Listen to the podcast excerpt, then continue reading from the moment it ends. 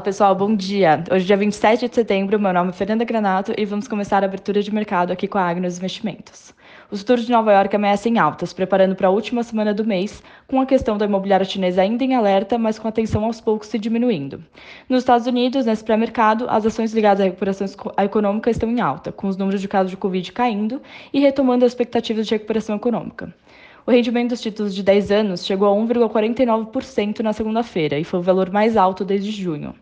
Na Ásia, mercados estão positivos, mesmo com a situação ainda indefinida do grupo Evergrande.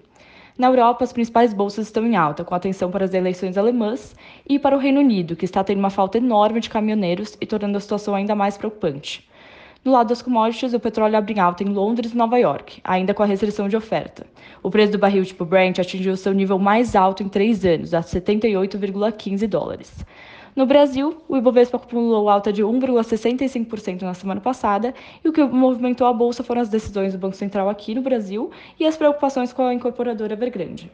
Essa semana estamos com uma agenda mais vazia, com foco ainda na política monetária. Teremos terça-feira a ata do Copom e o relatório de inflação do Banco Central na quinta-feira.